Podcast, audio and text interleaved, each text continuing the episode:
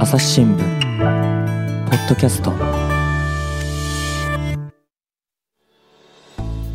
朝日新聞の神田大輔です、えー今回はですね緊迫のウクライナ情勢につきまして論説委員小牧昭義さんに来ていただきました。よろしくお願いします。はい、よろしくお願いします。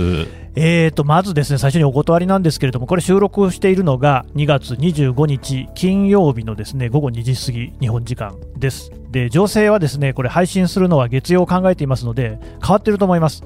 なんですが、えーまあ、あんまりこうそこに、えー情勢にですね影響されないような部分もあると思うんですね、ロシアとウクライナの関係であるとか、そういったところを中心に、まあ、一から分かるというような形で聞いていこうかなと思うんですけれども、まず最初に小牧さんは、はいえー前モスクワ支局長ですよね。はい、そうですね。まあ、前というか、もう元になりましたが。あ元になったはい。大体あのロシア取材ってどれぐらいやってらっしゃるんですか？えーとですね、取材、まあ、あの僕とロシアとの関係というのは長くて、取材という形では、あ2005年から2007年にかけて特派員をやりまして、うんこれが1回目。で、2回目があ2010うー何年だ ?2013 年から17年までですね。え2回やってます。うんで、まあ、そういうふうにですね長くロシアをご覧になってきた小牧さんなんですが、えーと今朝のですね今朝のというのは収録時なんですけれども、新聞、25日付ですね、大きい横見出しになっていて、ロシア、ウクライナ侵攻と、これ、あの一報をお聞きになったときに、小牧さん、どう思われました？いや、やはりはね、信じられない気持ちですね。あの、うんやるやると言われていて、えーあらゆる情報、つまりロシア軍の配置とか、えー構えとか、そういうものはあ侵攻を示唆してたんですけども、うん。まさか本当に戦争に踏み切るとは踏み切らないだろう、これはただの脅しだろうと、えーどっかで願っていたんですけれども、えー実際に昨日のお今話している時点の昨日ですけれども、昼に侵攻が始まって、非常にもうショックで、えーウクライナにも何回も取材に行きましたし、うんうん。そういう時に会った人たちの顔があ目の前に浮かぶと、そういう感じです。あのこの間、ですね、まあ、特に1週間ぐらいですかね、進展がすごく目まぐるしくて、なかなか追い切れない部分もありましたが、私がですね承知している部分でいうと、フランスのマクロン大統領が仲介をして、でアメリカとロシアで、それこそプーチンさんとバイデンさんの間で会談をする、協議をするっていうような話になっていて、ああ、これはその外交的手段で解決の道に向かうのかなと思ってたら、突然その話が変わっていったように思うんですが、何があったんですかね？これはね、何があったかっていうのは本当のところは分からないです。うんただ、事態が急速に動き始めたのは、それこそマクロンさんが、あーバイデンとプーチンの会談があー調整できたと言ったにもかかわらず、はいはい突然、ウクライナ東部の自称人民共和国と言われる、まあ、ロシアの傀儡の政権が置かれているウクライナ政府のお統治が及ばない地域なんですけども、そこを国家として独立を認めるということを言い出すわけですよね。でこれはおそらく前から計画してたことで、ということは、あのーかわいそうですけども、マクロンさんは、まあ、はめられたというか、うんあーこういうことになると分かっていて、マクロンさんには期待を持たせるようなことをプーチンは言ったんじゃないかというふうに思います。なんでそんなことするんですかね？えー、といろんな理由があると思うんですけれども、まずそのお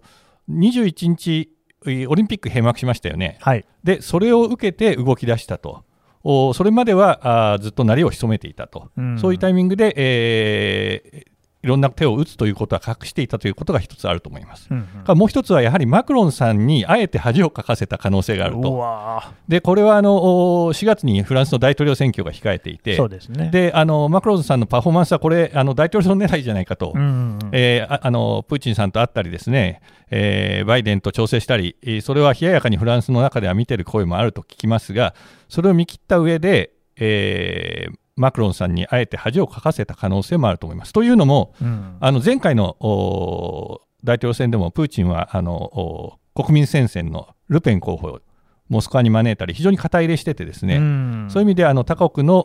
お大統領選に、まあ、アメリカの大統領選なんかはいはいもそうですけどね、あの他国の大統領選に自分の都合のいいような情勢を作ろうというのは常にやってきたことなので、えーマクロンが大統領選を意識しているということを承知の上で、あえてそういうことをした可能性はあると思います。あのまあ、ちょっと本筋から話ずれますけど、そのフランスもそうですし、ドイツなんかでも右翼勢力は親ロシア的だって話を聞くんですが、そうですね、あの基本的にその、おまあ、ある種、トランプ政権も、おはいはい。あのそうかもしれないですし、すね。あるいはそのおベルルスコーニみたいな人もそうかもしれないですし、あイタリアのね、えーはいはい。割とそういうそのおポピュリストで既存の秩序を破壊するとか、うん。あるいはあの欧米的な価値観にい馴染まない、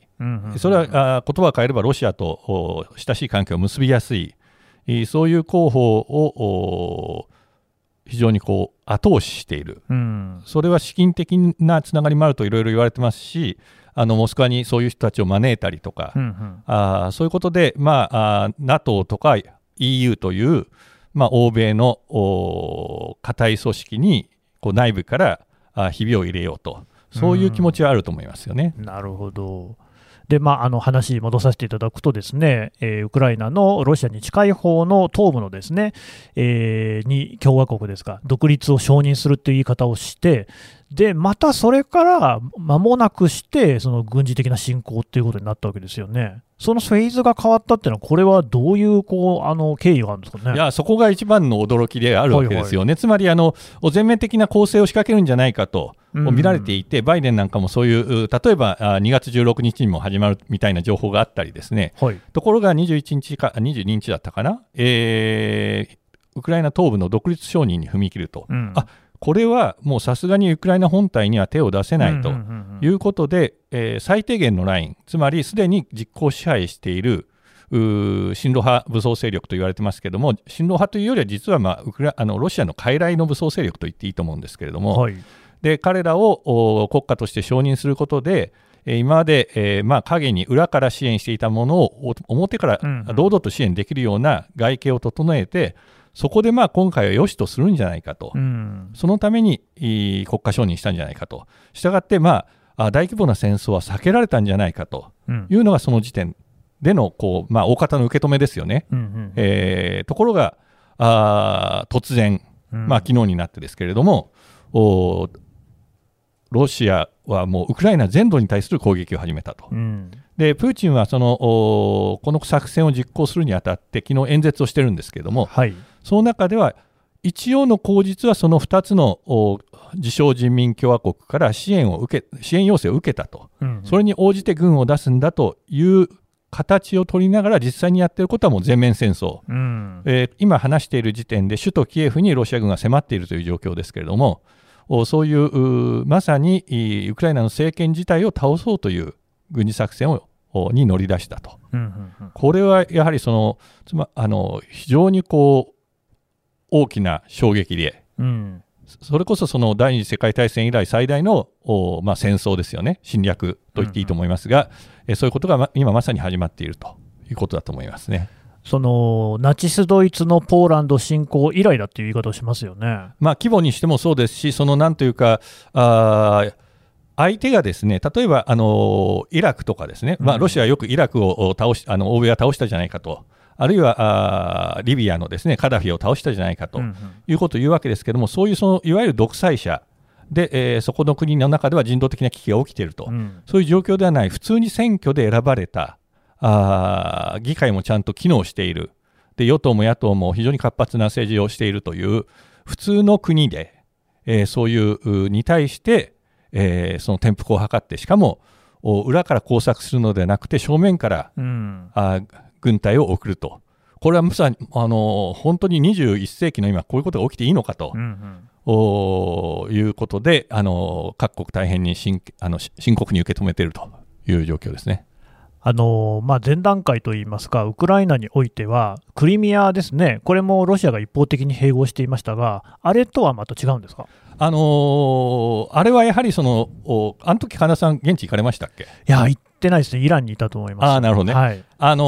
ーあの時やっぱりクリミアだけだったわけですよね。なるほど。で、まあ、あのそれに加えて、あの先ほど来話題になっているウクライナ東部への介入というのはあったわけですけれども、あのクリミアについて言うと、やはりそのロロシアの兵隊が現れて、でえーそこで、えーウクライナからの独立ということを宣言して、うんうん。えーまあ、住民投票を形だけやった上でですね、その上でロシアに編入するとうん。いう形で物事が進んでいったんですけども、その時には血は流れなかったし、うん。えーまあ、ももちろんそこにいたウクライナ軍というのは武装解除されるわけですけども、戦闘は起きなかった、うん。一応は平和裏にそれが起きたとね、一応そういう民主的っぽいプロセスを踏んではいるわけですね。そうですね、うんでだから今回もそのウクライナ東部の独立を承認したときには、まそういう民主的っぽいプロセスでですね あのうん進めていくのかとそうですね。思っていたらあとんでもなかったと。うんなるほど。あと、その軍事的なことで言うと、えージョージア、えーかつてのグルジアですね、に対しても、そのロシアっていうのは侵攻をしてますよね。そうですねこれはただあの話がやはり違ってですねすね。この時はあのお南オセチアという地域があって、これはあのお自治共和国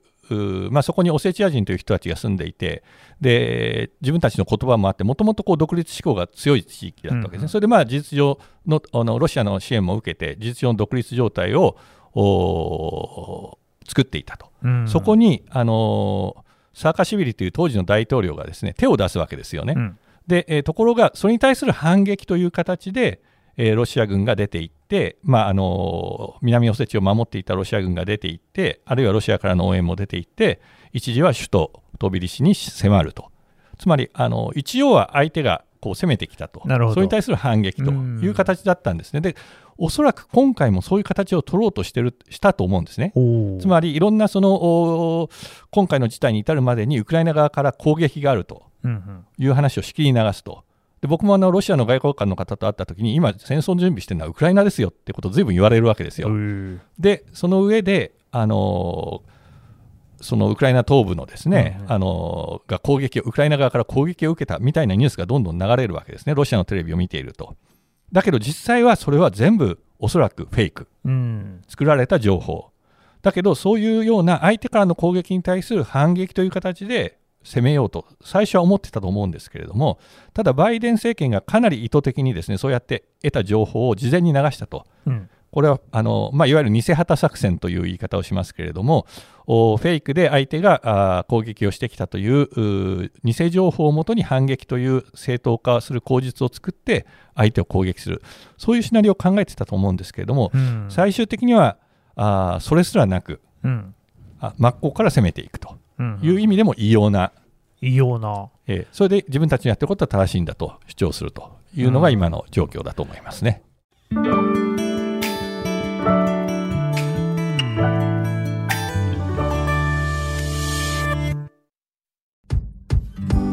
難しいニュースもポッドキャストで解説を聞くとちょっと理解できるかも。朝日新聞デジタルのコメントプラスって知ってる？テレビでおなじみのコメンテーターや記者が記事の背景やその先について投稿しているよ。もっと深く。もっとつながる。朝日新聞。あのーロシア国内では、国民は今回の侵攻を支持してるんですか？おそらくまだ世論調査とか出てませんけれども、ん。あの支持はされてないと思います。されてない。えーそれはやはりそのおウクライナ国民とロシア国民というのはあの非常に近い、うんもともとソ連という一つの国だったというだけでなしに、同じスラブ系の民族であって、言葉も近いし、うんえーウクライナ人の方、ほとんどの方がロシア語を喋れるし、うんで、えー親戚関係、あるいはあ仕事等でこう行き来する人が非常に多いということで、あのお互い全くその憎しみ合う関係ではないわけですよね。はい。えーなので、あの戦争だけは勘弁してほしいと、みんな、うん。あの遠い親戚ぐらいには一人ぐらいウクライナの人がいるというのはほとんどのロシア人ですから、あのそそういう中でこう今回の軍事作戦というのは、僕おそらく僕はほんあの支持する人は少ないんじゃないかなと思いますね。うん。もう、あの、比喩じゃなくて、本当にその兄弟とか親族って感じなんですね。そうですね、だからあの面白い話があって、そのおえーヨーロッパの音楽祭あるじゃないですか、ユーロなんだっけ、いや、ちょっとわかんないです国けど。国別対抗のユーロビジョン、ユーロビジョン。ユーロビジョン、ああ、はいはい、ありますあります。ええユーロビジョンなんかで、あのクリミア占領の後ウクライナ代表と、おロシア代表の歌手が出てくるわけですよね。それであの、あれは投票システムでこう順位が決まるんですけれども、うん国を代表するその専門的なあの評論家とか音楽のお専門家の投票と、それから視聴者投票っていうのがあるんですね。はい。でウクライナの代表に対してロシアの専門家、まあ、国のおを背負っている人たちは一票も入れないわけですよ。うんで、えーウクライナのお専門家はロシアのお代表に一票も入れないと。なるほど。だけど、視聴者投票は両方ものすごく高いんです、1位とか2位とか。で、これは僕す、すごい象徴的だと思って、政府の関係は敵敵同士なんですね、すで、にクリミアを占領されているので。しかし、国民同士、あるいはそのおアーティスト、うんうん。それに対するリスペクトや親近感っていうのは全く変わっていないというか、減っていない、うん保たれていると。これがあのやはり戦争しているアゼルバイジャンとアルメニアだとあの視聴者投票も1票も入らないとうんいうことで、同じ敵対している国同士でも全く違うんですね、その関係が。なるほどね。でもそうなるとですよ、ロシアだって一応は民主的なプロセスであの大統領って選ばれていくわけですよね。プーチンさんはその国民の支持が得られなくなるっていうのに怖さはないんですかね？いや、そこがかなりおそらくすごく怖がってると思うんですけれども、はい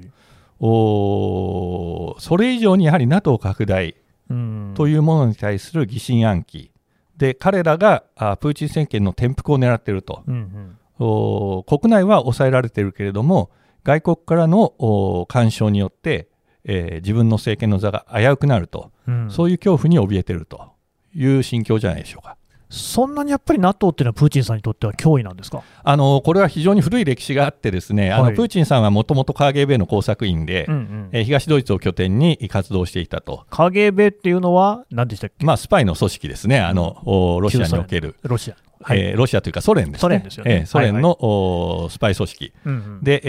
えーまあ、国内、国外、いいろいろこう監視対象をやったり、えー世論工作をやったり、破壊工作をやったり、暗殺を時にはやったりしてきてるわけですけれども、うんまあ、プーチンはその国際部門、お第一総局と言われてますけれども、そこのエージェントとして東ドイツで活動していたと。うんで、彼らのやっぱり、あのー昔のお2000年頃のですね、プーチンのインタビューを見ると、お一番の敵は NATO であると。うんえーいうことで、NATO の動向をお注意を払って監視すると。うんおいうことが彼らの一番の任務だったと。うん。うんいうことで、えーもともと NATO というものに対する非常にこう強い警戒感があると、そうでしょうね。えーそれでやはりその東ドイツとかソ連というのが崩壊したと、はい。お国がなくなるというものを非常にリアルに肌感覚で分かっていると、うん。非常にあっけなくなくなってしまうと。うん。いうことで、あのロシアというと非常にあの軍隊も強いし、広いし、あのこわもてだし、そんなに簡単に揺ら揺るがないんだろうというのが我々の感覚なんですけども、えー非常にその特に最近のプーチンさんからは、そういう国がこう内部から破壊される、うん。それも外国の手先によって、えーそれはまあ自分がある意味やってきたことなんですけれども、まあまあ。そういう標的になるうということへの恐怖感ってすごく伝わってきますよね、彼の発言からは。ああ、それがその発言なんかからもなんか感じられますか？そうですね。あの例えば去年の12月にあのはい。記者会見言ったんですけれども、のなおー長いやつですか？そうですね。いつも長いやつ、あの4はいはい。時間やったり、あの場合によっては5時間近く年末恒例、大記者会見ですけれども、あの今年っていうか去年ですね、去年の12月で印象に残っているのは、やはりそのロシアというのは、ソ連もそうですけれども、ままた帝政ロシアもそうですけれども、うん。正面から倒すことはできない、うん。ただし内部からは倒すことができると。うん。いう,、ことを言うわけですよ。はそれからあと、なぜ NATO はこんなに東側にやってくるのかと。あ、うん。でこれはもうロシアをおバラバラにしようとしているとしか自分には説明がつかないと、うんでそれ,、あのーそれこそロシア革命期のおアメリカにあった論調を彼は引っ張り出してきて、うんで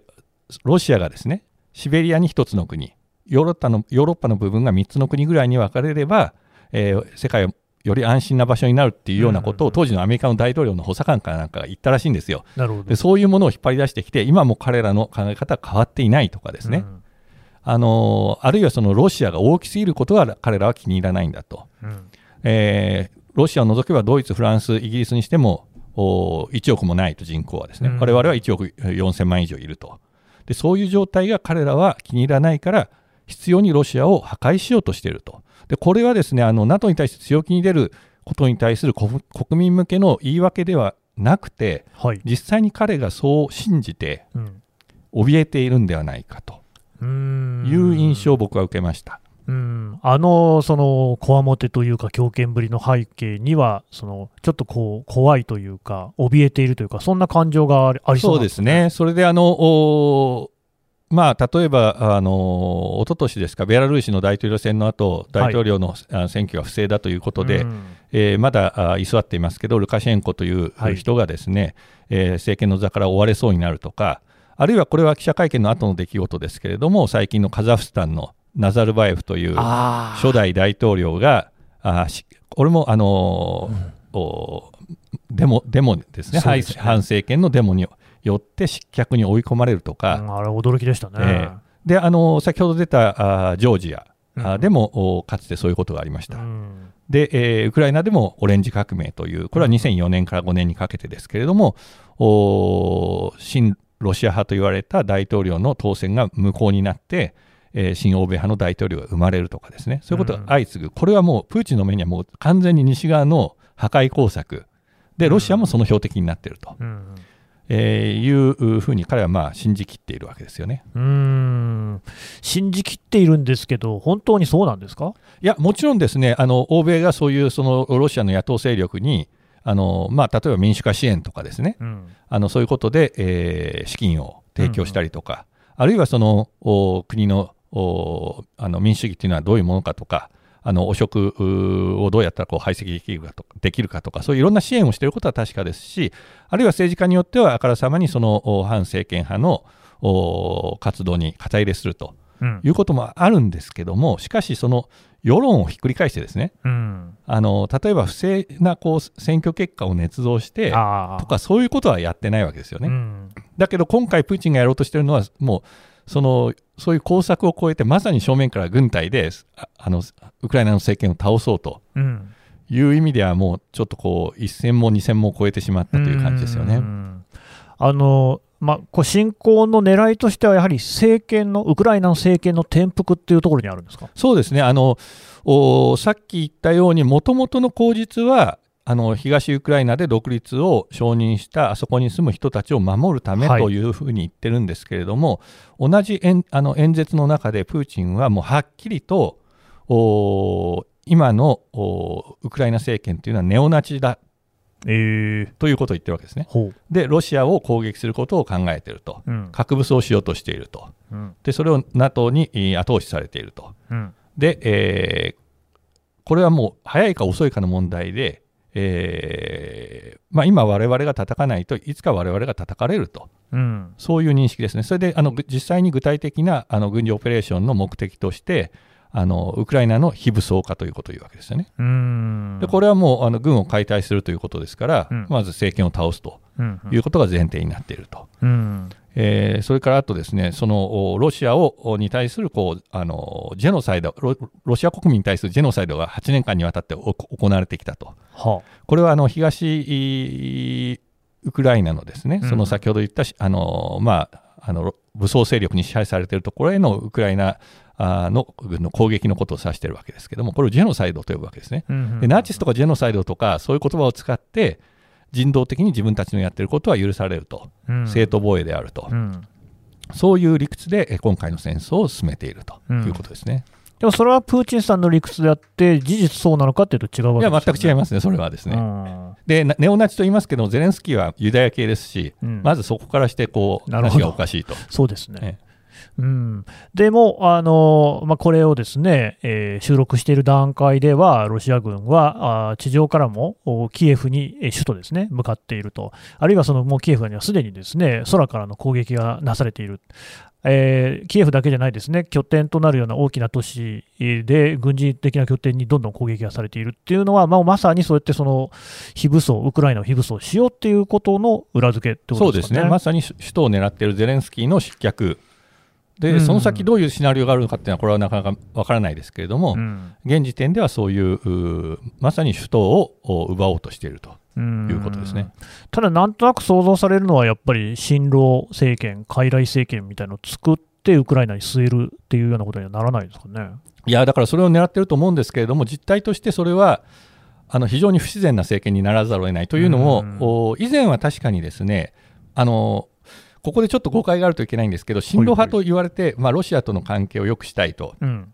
いう人たちはいたんですけども、別に彼らはロシアに帰属したいと思ってたわけではないですよね、別の話ね。ウクライナにおいても。うんうん。でえーだから、あのーお確かに EU とか NATO とかに接近しすぎるのは居心地が悪いと、うん。我々はもっとロシアとのお関係を大事にすべきだとうんいう人たちはいたけども、別に彼らは国を割ってロシアに併合されたいと思ってるわけではないと。うんでそういうそのロシアとのおいい関係、ロシアを大事にしたい人たちと、おもう早くロシアとは離れて、早く一刻も早く EU とかヨーロッパ、欧米の一員になりたいと思っている人たちがいたことは事実ですけれども、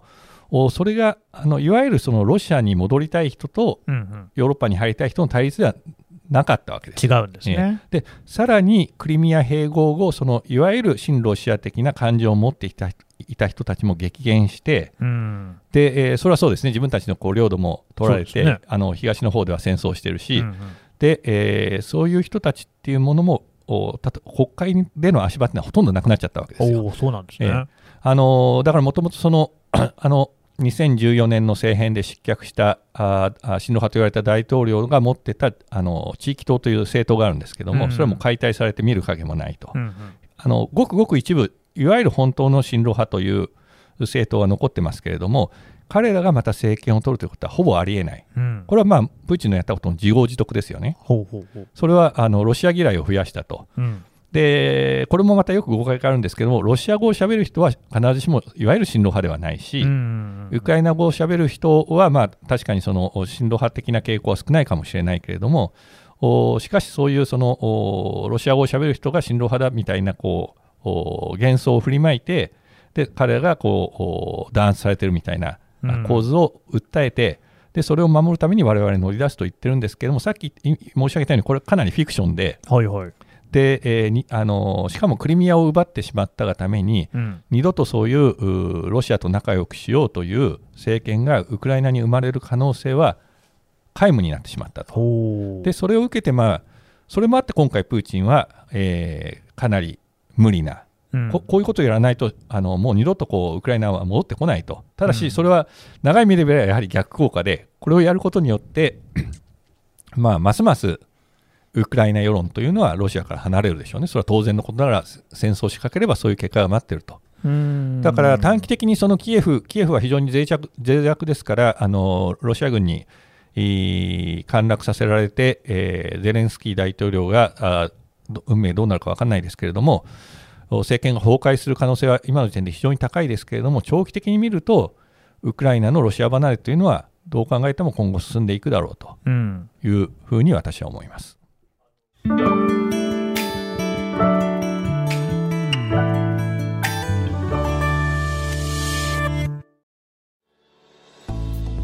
お話の途中ですが、続きは後編にてお送りいたします。はい、えー論説委員小牧昭義さんのお話伺ってきました。さて小牧さんねロシア関連の著書をお出しになってますね。あそうですね、いくつか出てますが、はい。例えばどんなのがありますか、えー、と今回の、おープーチンのこう動きを予言するようなあ証言が入っている本として、プーチンの実像という本があります。これは僕はモスクワ特派員の時に同僚の記者2人と3人で手分けして取材して書いた本ですけれども、今、あの朝日文庫から出ています。うん例えば、その中に出てくるプーチンを直接知る元のプーチンの顧問という人が出てくるんですけど、あのクリミア併合後にですね、プーチンはこれでは絶対終わらないと、いつかさらに前に進んでいくんだっていうようなことを証言をしているとか、えーあるいは NATO がなんで嫌いなのかとか、そういうのが読むと分かるようになってます。これね私も読みましたけどめちゃくちゃ面白い本だしもう一回今読みたい本ですね。そうですね、ぜひはい読んでいただければと思います。はい。というわけで小牧昭義さんでした。どうもありがとうございました、はい、ありがとうございます。朝日新聞ポッドキャスト朝日新聞の神田大輔がお送りしました。それではまたお会いしましょう。この番組ではリスナーの皆様からのご意見ご感想を募集しています概要欄の投稿フォームからぜひお寄せください。ツイッターやメールでも受け付けています。ツイッターでは番組情報を随時紹介しています。アットマーク朝日ポッドキャスト。朝日新聞ポッドキャストで検索してみてください。